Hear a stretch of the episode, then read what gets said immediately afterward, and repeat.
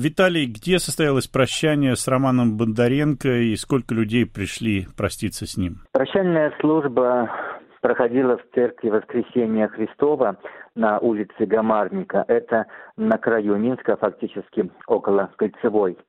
В ней участвовало около пяти тысяч человек.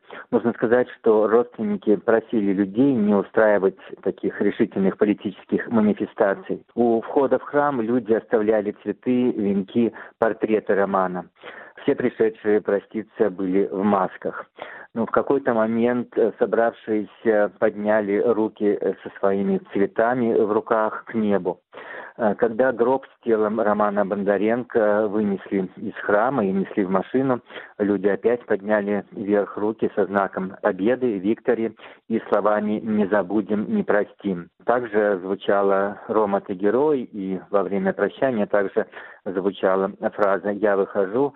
Это последняя фраза Романа Бондаренко, которую он написал перед тем, как вышел в свой двор, где и был в результате убит неизвестными. Вчера появились сообщения о том, что возбуждено уголовное дело против врача, который сообщил в прессу о том, от каких ран скончался Роман Бондаренко. Расскажите об этом подробнее. Да, действительно, Генеральная прокуратура Беларуси сообщила о возбуждении уголовного дела из-за, цитирую, разглашения врачебной тайны и, цитирую, предоставления недостоверной информации по факту гибели Романа Бондаренко. Генеральная прокуратура сообщила, что подозреваемые задержаны, и разговор идет о двух людях. Это врач, его фамилия не называется, а также журналистка портала Тутбай Катерина Борисевич – которая и готовила материал о э, романе Бондаренко. Сообщается, что вот дело возбуждено в отношении врача, это городская клиническая больница скорой медицинской помощи по разглашению врачебной тайны. И еще процитирую сообщение прокуратуры. Действуя умышленно, подозреваемый вступил в преступный сговор с представителем интернет-ресурса Тутбай, которому сообщил сведения о результатах медицинского свидетельства Романа Бондаренко. Тем самым он разгласил врачебную тайну, при этом предоставив недостоверную информацию. Ну, такая нервная реакция Генпрокуратуры объясняется э, в том числе и тем, что Следственный комитет Беларуси сразу же после смерти Романа Бондаренко заявил, что он был в состоянии алкогольного опьянения. И эти же ну, слова повторил Александр Лукашенко во время одного из совещаний. Однако вот эти опубликованные медицинские данные с карточки Бондаренко, они были опубликованы Тутбаем и перепечатаны по всей Беларуси, доказывали и показывали, что никаких следов алкоголя у Бондаренко не было обнаружено.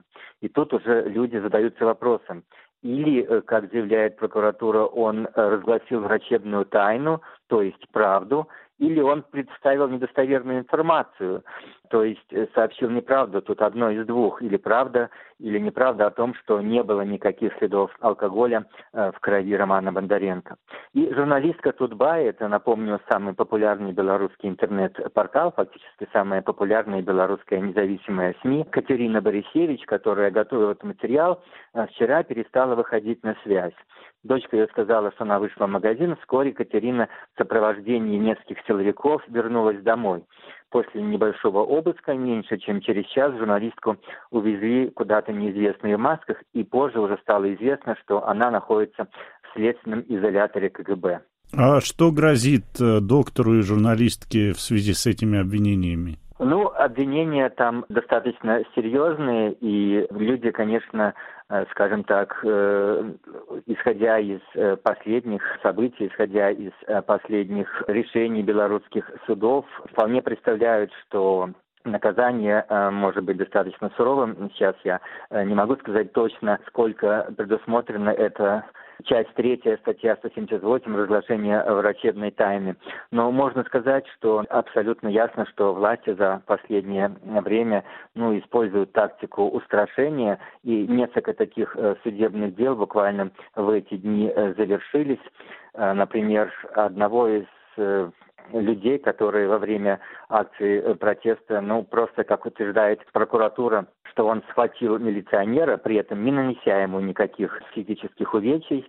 Вот, просто а этот сам человек утверждал на суде, что он просто падал и схватился за форму, чтобы не упасть. Ну, вот такая ситуация, где, во всяком случае, общепризнано, что никаких увечий или ран, или даже синяков милиционера не было. Вот этого человека осудили на три года.